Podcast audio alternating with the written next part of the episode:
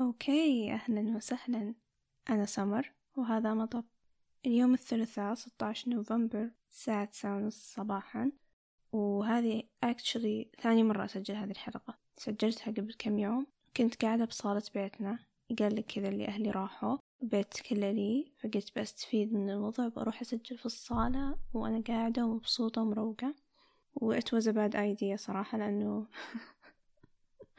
جودة الصوت كانت مرة زبالة ف I had to re-record it. So yeah مرة ما يهمكم ولا شيء من هذا كله. بس كيفي أنا مديرة البودكاست. في هذه الحلقة أبي أتكلم عن أحد أكبر المطبات اللي واجهتني في حياتي ألا وهي السلف هيلب أو السلف improvement industry. أي شيء يدخل فيهم سواء من كتب مقاطع محاضرات seminars courses أي شيء. أي شيء يدخل فيهم هو المقصود. ويا أبي أتكلم عن كيف أنه في فترة من حياتي كان هذا الشيء مطب مطب كبير. وأبي أستفتح بمعلومة قريتها وهي كانت السبب الرئيسي اللي خلاني أقرر أسجل هذه الحلقة. لأنه كنت متخوفة من قبل أني أسجل الحلقة عن هالموضوع لأنه هو كبير مرة ومتشعب وغالبا بيكون عبارة عن رأي شخصي. بس لما قريت هذه المعلومة قلت okay hell no لازم أتكلم عنها. المعلومة هي ال self help industry في عام عشرين واحد وعشرين هذه السنة في شهر August تم تحديد ال net worth حقتها ووصلت إلى 10.4 بليون خلال بس هذا العام. ويتوقع بأنه على عام عشرين خمسة وعشرين أو ستة وعشرين كذا راح توصل ال net worth لل self help industry إلى ما يقارب أربعة عشر إلى خمسة عشر بليون ف يا بسكت شوي عشان بس تستوعبون المبلغ. عشرة point أربعة billion okay? okay كمل. قبل لا أبدأ أنا أتكلم عن مثلا تجربتي الخاصة أو رأيي الخاص. أنا أبي أعطيكم facts كما تعودنا بحيث أنه كل واحد فينا يكون له قراره الخاص فيه وياخذ من هذه الحلقة اللي يناسبه ويترك اللي ما يناسبه. لأنه إحنا هنا ناس ديمقراطية ما نحب نجبر أحد على شيء. okay? أول شيء وأهم شيء أبي أوضح مصطلحين مختلفين اللي هما ال self help وال self improvement علشان لما نكمل باقي الحلقة نكون فاهمين بعض. ال self help من اسمها. لو نترجمها للعربي بنقول إنها شيء زي اللي المساعدة الذاتية. كيف أنت تساعد نفسك بنفسك بدون ما تلجأ لأحد يساعدك. وال self help كمصطلح نقدر نقول إن انولد من groupات المساعدة اللي كانت تتسوى زمان ولا تزال الآن بس لأنه يعني هي زمان كانت تغلب. كون ما كان في كتب ما كان في محاضرات أونلاين ما كان في أشياء بديلة لها. فهي انولدت من هذا الشيء إنه لما مثلا يكون عندي مجموعة مدمنين مو بالضرورة يكونوا كلهم مدمنين لنفس الشيء يعني مو بالضرورة يكونوا كلهم مثلا مدمنين مخدرات ولكن كلهم يعانون من مشكلة الإدمان. فيصير كذا في جروب صغير من خمسة إلى عشرة كحد أقصى ويجتمعون أسبوعيا أو شبه يوميا وبس يتكلمون مع بعضهم يشاركون مشاعرهم يشاركون إيش اللي مثلا عانوا منه خلال هذه الفترة كيف تخطوه كيف ممكن يتخطونه وما إلى ذلك. فهذه الجروبات الصغيرة اللي كانت تتسوى من باب أنه الناس اللي يعانون من نفس, نفس الشيء الناس اللي يعانون بحيث أنه الناس اللي يعانون من نفس الشيء يجتمعون مع بعضهم ويواسون بعضهم ويحسسون بعضهم أنه it's okay. We're gonna get through this. فمن هنا انولد عندي مصطلح السلف هيلب لأنه هنا ما في شخص أخصائي يعالجك بس أنت بنفسك وبالاستعانة بمجموعة حولك تحاول تساعد نفسك بنفسك. هذا عندي السلف هيلب بأبسط صورة. ولو بنحصل عليه مثال في زمننا الحالي بيكون مثلا الكتب اللي تقول لك تبنى هذه السبعة وعشرين عادة وراح تتغير حياتك راح تصير شخص خارق راح تقدر تطير. عرفتوا اللي شخص أو الأشياء اللي تدعي بأنها لو أنت سويت كذا راح تتغير في شيء فيك راح يتغير. هذا غالبا يندرج تحت تصنيف ال self help عندنا في هذا الزمن الحين. آه، ال self help فيه نقطة. ال self help غالبا يسعى إلى أنك تغير نفسك. أما تطوير الذات من اسمه تطوير فهو يسعى إلى أنه أنت نفسك نفسها ذاتك ما تتغير ولكن تضيف عليها وتتطور. ال self improvement يعتبر شيء حديث أكثر من ال self help لأنه طلع بعد ال self help كتب كثيرة و...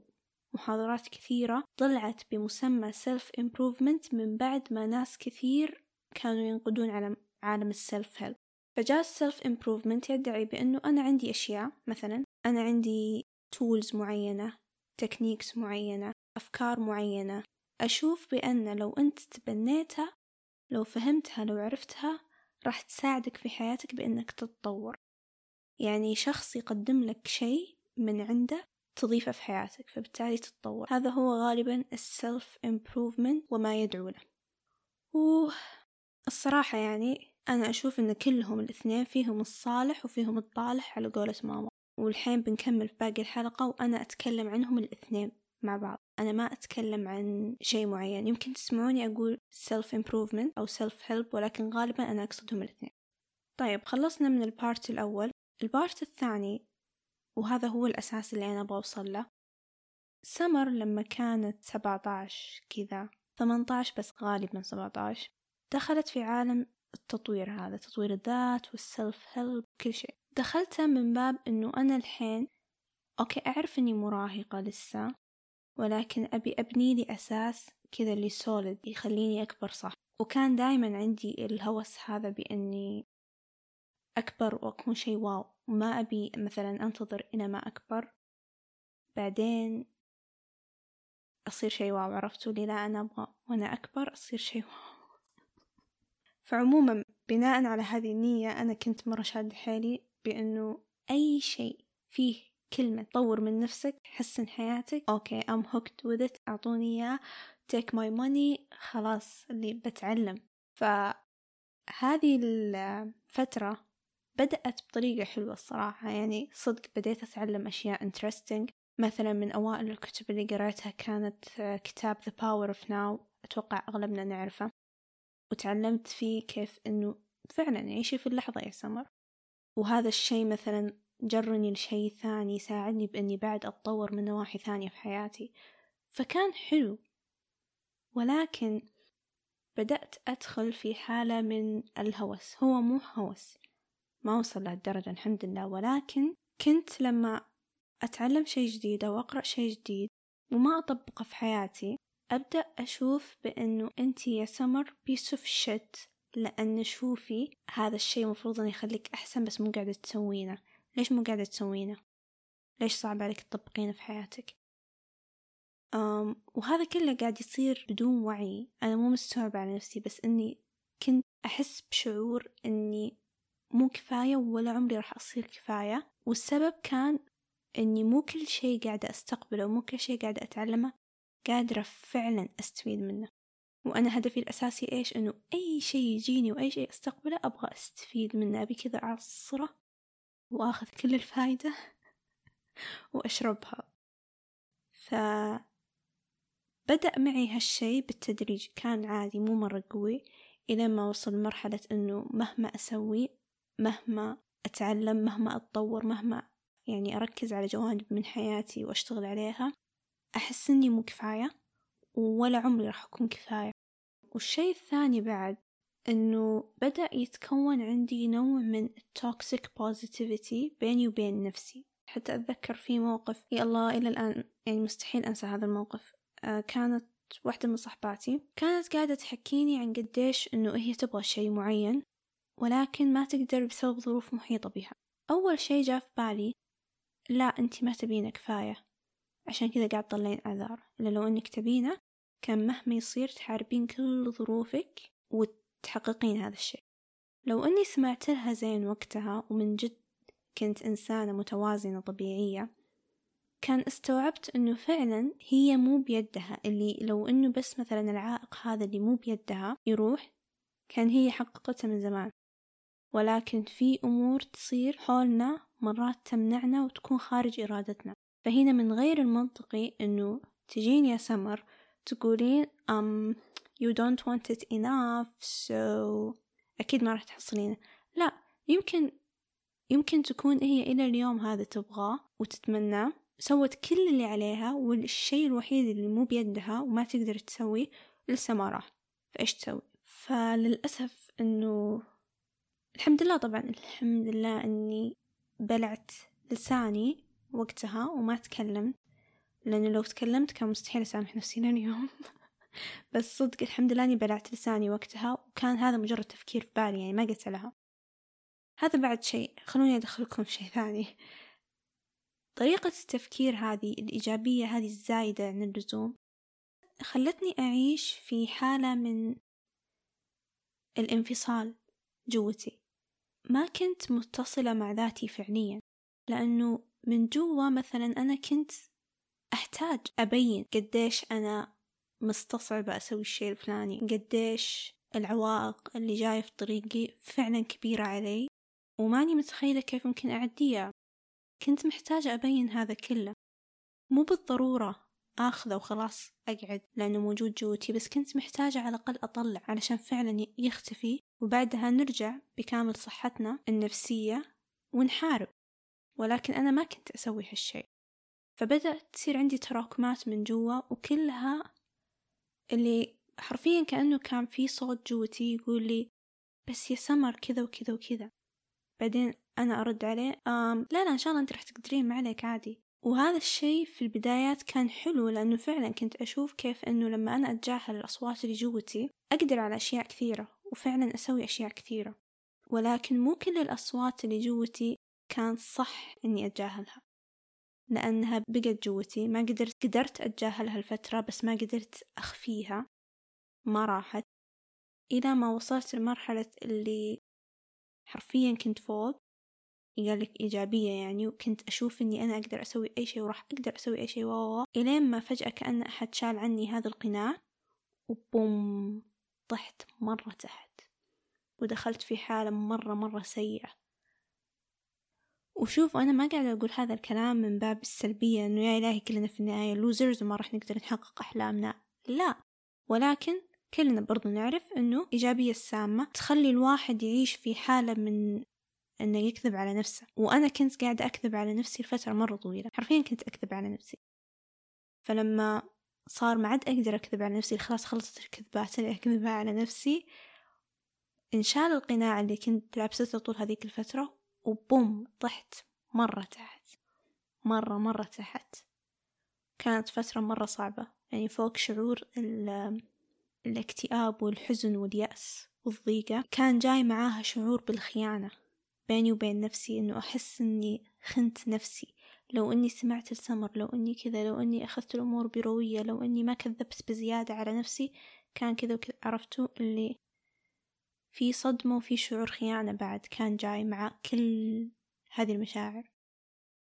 فمرة طحت طيحة يعني قوية وجت فجأة حتى ما جت لما صار شي مرة كبير في حياتي جت فجأة.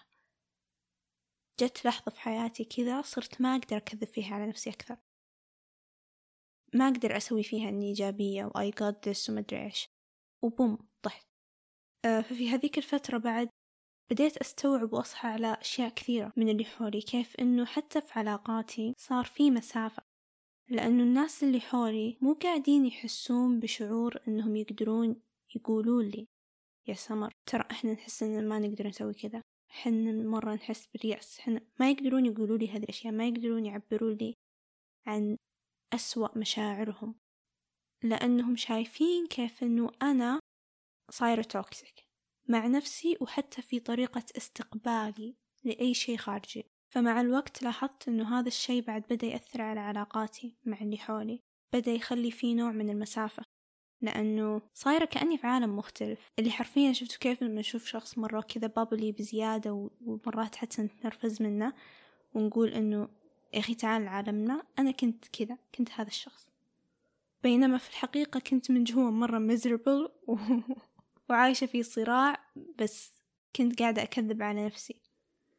وبرضو هذا بعد توضيح ثاني. أنا ما أقصد بعد كيف إنه الشخص لما يكون يعاني في حياته بس يحاول يبين إنه قوي. لا هذا كلنا نسويه. لازم حتى at some point نسويه في حياتنا. مو كل الناس لازم تشوف قديش إحنا ماكلين تبه في حياتنا. ما له داعي. ولكن الفكرة إنه لما الشخص حتى وهو يتكلم تحس إنه عايش وهم. عرفتوا؟ في ناس كذا من جد لما يتكلمون يحسون إنهم عايشين في وهم. اللي مو أنت مو إيجابي أنت مو متفائل لا لا أنت عايش في وهم. هذا هو الفرق. أنا أعرف الناس الإيجابية كيف وأعرف كيف إن أنت ما تكون عايش في وهم. أنا كنت كذا. أنا كنت من الناس اللي أي شخص ثاني بيشوفني بيقول هذه عايشة في وهم. إيش فيني قلتها كذا؟ بيقول هذه عايشة في وهم. فبسبب هالشي أصبحت علاقاتي بعد شوية كذا لمه وما حسيت وما استوعبت على هالشي إلا من بعد ما طحت وعزلت نفسي عن الدنيا وبديت أستوعب وأصحى على نفسي. استوعبت قديش صدق حتى اللي حولي ملاحظين بس ما حد يقدر يقول لي شيء حتى من كمية الوهم اللي أنا خلقته لنفسي. الإيجابية السامة هي مو بس توقف على أنها تعيشك في شعور أنك عايش في وهم وأنك تدخل في هذه الدوامة. Eventually مع الوقت اللي يصير مع الإيجابية السامة أنك برضو ترجع تحس أنك مو كفاية مهما تسوي مو كفاية. عشان كذا أنت تلجأ لأنك تكذب على نفسك. فكل شيء في النهاية يرجع إلى فكرة أو شعور أن الشخص ما يحس إنه كفاية. أنا لأني ما كنت أحس إني كفاية رحت أبحث وأقرأ في عالم ال self help وال self improvement وأنا لأني ما كنت أحس إني كفاية حتى بعد ما أستقبل هذه الأشياء كنت أرجع وآخذ غيرهم أقرأ أشياء أكثر أشوف كورسز أكثر. وبرضو يزيد عندي شعور إني مو كفاية فأحس إنه okay يمكن أحتاج إني آخذ أكثر وهكذا عرفتوا فهي كلها هذه تبدأ من شعور الشخص إنه يبغى يغير شيء في حياته يبغى يطور شيء في شيء نقص عموما. شعور النقص هذا يخليك تلجأ لأنك تروح تاخذ لك كتاب self help ولا self improvement أو تشوف مقطع اليوتيوب. إذا ما طحت على الشيء الصح غالبا بيحي... بيحسسك إنك برضو piece of shit مو كفاية فبتحس إنه okay أحتاج أخذ أكثر وهكذا.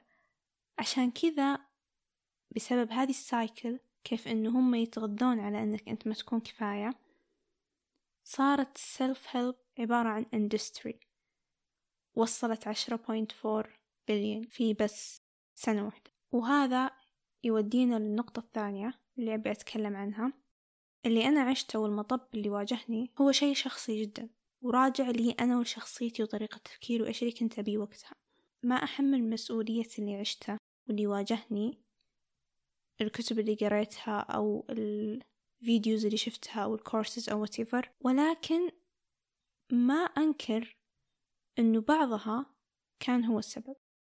وهنا تجي نقطة كيف أنه في في فيديو شفته آه اليوتيوبر ما أعرف شو اسمه لحظة لازم أطلع اسمه علشان إحنا هنا نحب نعطي الناس حقوقها. في يوتيوبر اسمه جيمس تكلم برضو عن نفس الفكرة هذه وكيف إنه حتى هو عانى من هذه المشكلة وقال شيء من جد مرة علق في ذهني. قال question your gurus وصدق هنا استوعبت نقطة. كنت دائما أسمعها من الناس بس ماني مستوعبة كيف ممكن تطبق في الحياة. بس إنه فعلا مو كل شخص يكلمك من فوق يعني إنه فعلا فوق. غالبا الجوروز هذولا واللي يشوفون إنهم ممكن يجون يساعدونك في حياتك أو يغيرون حياتك يخاطبونك هم ينظرون لك من فوق. أه يحطون نفسهم في مكان أعلى منك ويكلمونك منه. فبسبب هذا الشيء إحنا نستقبل منهم ونشوف إنه بنسبة كبيرة أنت بتكون صح لأنك أنت الأكسبرت هنا أنت الخبير أنت العارف. بالذات لما يكون في موضوع يهمك. يعني مثلا أبغى أتطور من ناحية كيف أدير وقتي بروح عند ناس متخصصين في هذا الشيء فآخذ منهم كل شيء يقولونه لأني أنا أشوف أن أنت مختص أنت أبخص. وأجي أحاول أطبقه. ما قدرت أطبقه ما فادني ما نفع معي ما عرفت كيف ممكن يناسبني أو كيف أني أخليه يخصني. هنا أبدأ أحس أنه I'm not doing it right. والبلاء أكيد فيني. وال shit أنا مو كفاية. بينما لو ناخذ الشخص هذا وننزله تحت ونخليه مقابلنا face to face أعامل اللي قاعد يقوله لي على أنه كأنه صديقي يقول لي شيء وأستقبله من هذا المنطلق من منطلق أنه أنت مجرد شخص حالي حالك قاعد تشاركني شيء عندك. okay بجربه. إذا ناسبني حلوين إذا ما ناسبني كيفك أنت وأنا كيفي خلاص. فهذا ال shift البسيط هذا في ال mindset مرة فرق معي مرة. وصدق حسيت من أكثر العبارات اللي ممكن إنها تكون مفتاح له هي عبارة question your gurus. وهنا بعد نقطة إنه questioning your gurus مو بالضرورة يكون بس على إنه أنت لك تفكيرك ولك رأيك وأنا لي رأيي ولي تفكيري. At this point الحين في هذا العصر يجي بعد على نقطة إنه إيش نيتك من اللي قاعد تسويه؟ ال industry هذه اللي أنت قاعد تشتغل فيها قاعد تدخل عشرة point four سمر عربي ولا إنجليزي؟ قاعد تدخل عشرة point أربعة بليون في السنة. فهل يعقل إنه نيتك مية بالمية بس جاي تساعدني؟ إذا أنت نيتك بس مية بالمية تساعدني ممكن تسوي تطوع. برضو أنا فاهمة إنه life is business وأيوة يعني كلنا نحاول نشتغل في الدنيا و و بس برضو هذه نقطة تخلينا لازم نتساءل ونشكك في ال motive حقهم علشاننا إحنا. لأنه at this point إحنا قاعدين نفيد الناس هذولا أكثر مما هم يفيدونا. هو قاعد يدخل ملايين من وراي. فأنا في المقابل من أبسط حقوقي أتساءل وأشكك في نيتك وأشوف هل أنت فعلا ناوي تساعدني؟ هل أنت فعلا بتساعدني؟ هل أنت فعلا تنوي لي خير ولا أنت قاعد تقدم لي كلام فارغ مزخرف بنية بس إني آخذه وأعطيك فلوسك؟ بعدين في النهاية أبقى فارغة ما استفدت منه ولا شيء ويمكن حتى أصير confused أكثر مما كنت عليه. لأنه الحين المفترض إنك ساعدتني بس أنا ما استفدت شيء فهل البلا فيني ولا فيك؟ عرفتوا هذه السايكل فكل هذا أنا من جد ما وضح لي إلا من بعد ما سمعت عبارة question your gurus. لأنه الصدق هو مو مو إنه لأننا ناس تبعية ولا ناس ما عندنا شخصية ولا لا بس هو من باب إنه أساسا العقل البشري كذا يشتغل. نحس إنه خلاص you're the expert غالبا أنت بتكون صح.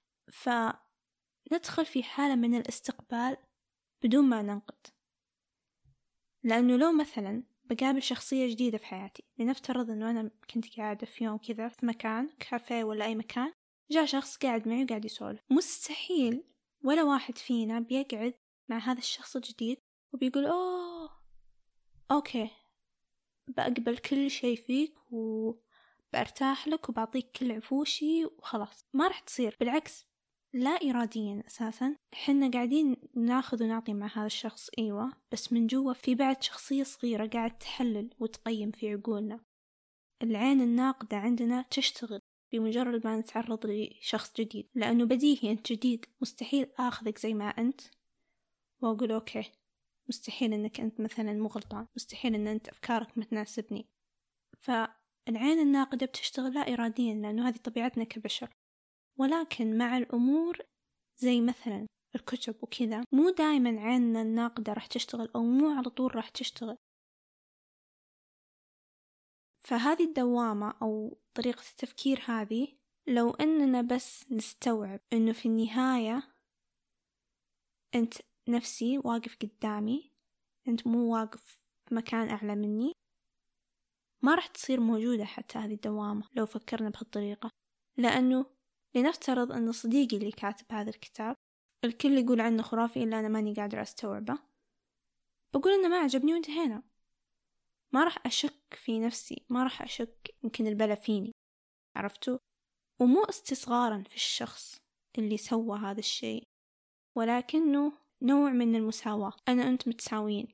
أنت مو أعلى مني ولا أقل مني على الأقل في هذه النقطة في نقطة إنه كيف أستقبل عملك؟ ما راح أستقبله وأنت فوق راح أستقبله وأنت قدامي وجهي بوجهك لأنك أنت مو أحسن مني ومو أعلى مني.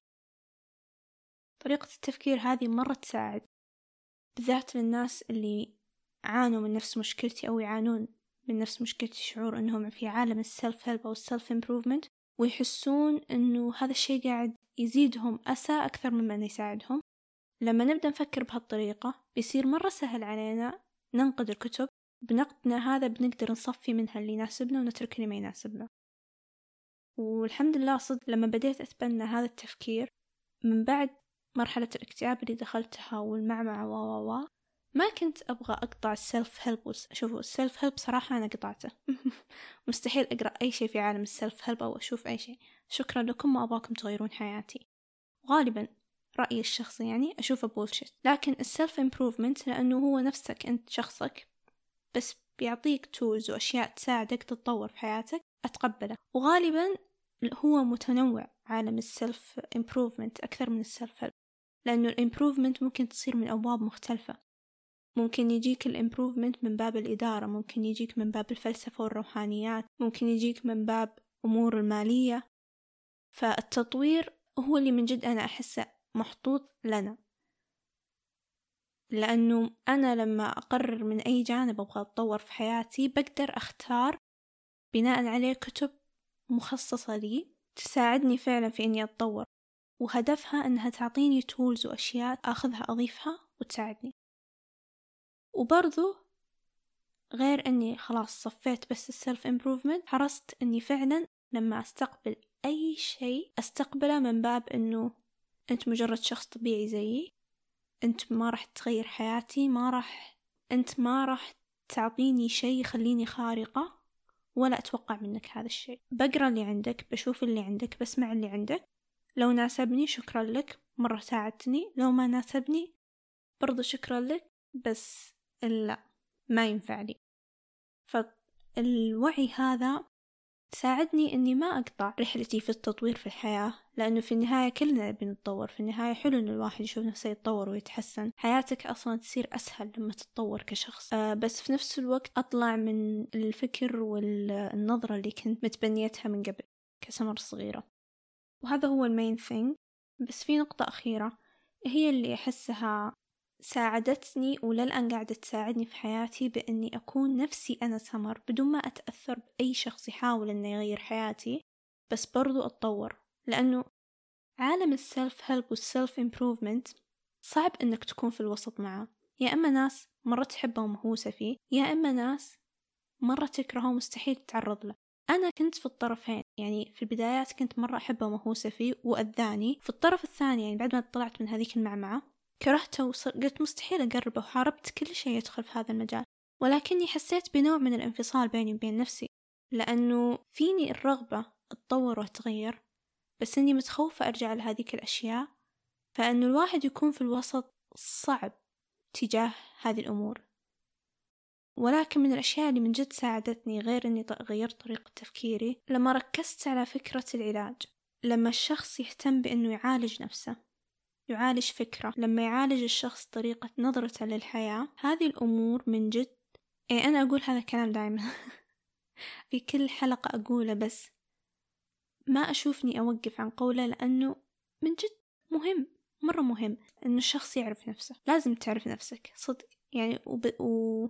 ولما تركز على نقطة العلاج إنك تعالج نفسك تعالج فكرك تعالج قلبك تعالج كل شيء من جوا أنت هنا مع الوقت راح تعرف نفسك أكثر لأنك قاعد تعالجها قاعد تعطيها من نفسك وبرضو علاقة هالشي في موضوع اليوم إنه أنا لما ركزت على العلاج في حياتي صرت أعرف نفسي وبالتالي عرفت بالضبط إيش مناطق النقص في حياتي اللي ممكن أستفيد لو قريت عنها كتاب إني ممكن أستفيد لو شفت عنها فيديو إني ممكن أستفيد لو سمعت بودكاست عنها عرفتوا؟ فصارت الرؤية واضحة عندي صار الطريق سهل أكثر وسلس أكثر.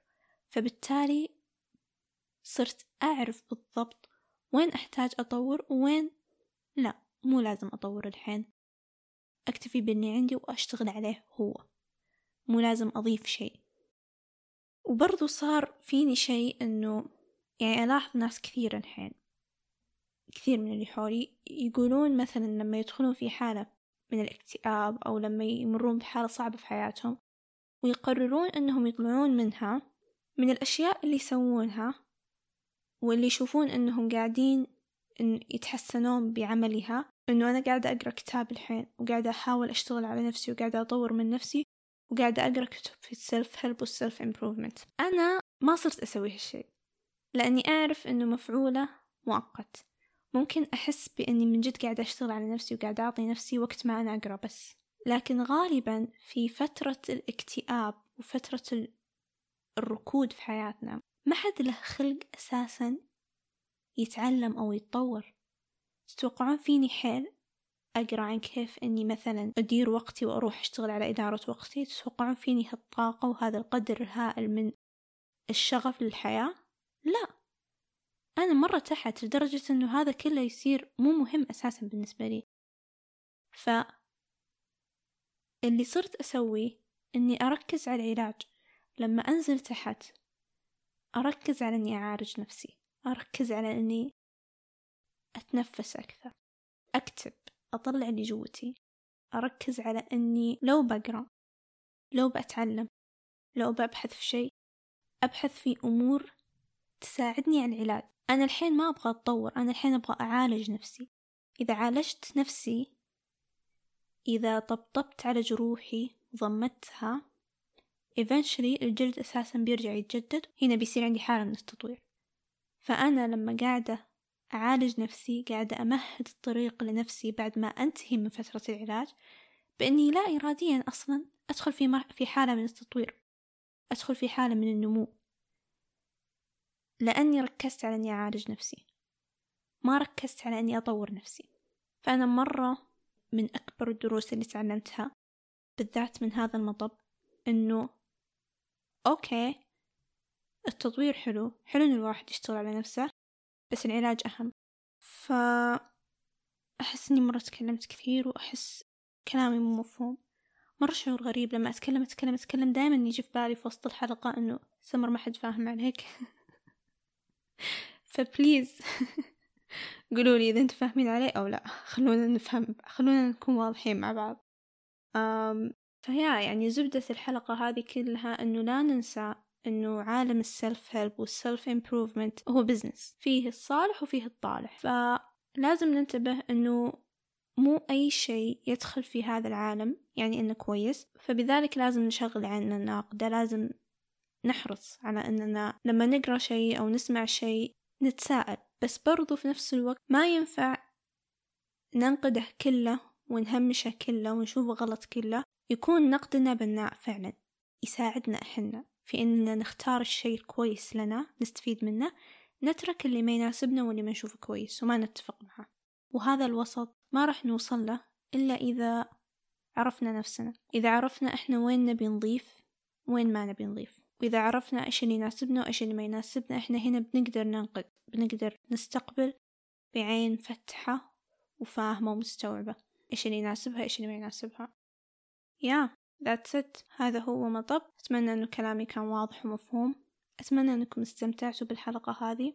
Um, إذا عندكم أي اقتراحات لأي مواضيع ثانية ودكم أتكلم عنها you are so very welcome.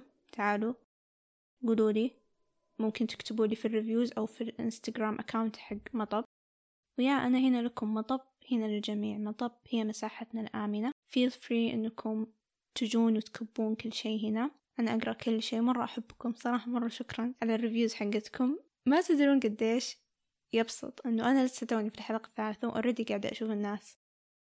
مستمتعة باللي قاعدة أسويه. صدق مرة يعني لي. ويا شكرا لكم. شكرا لحسن استماعكم وألقاكم لاحقا.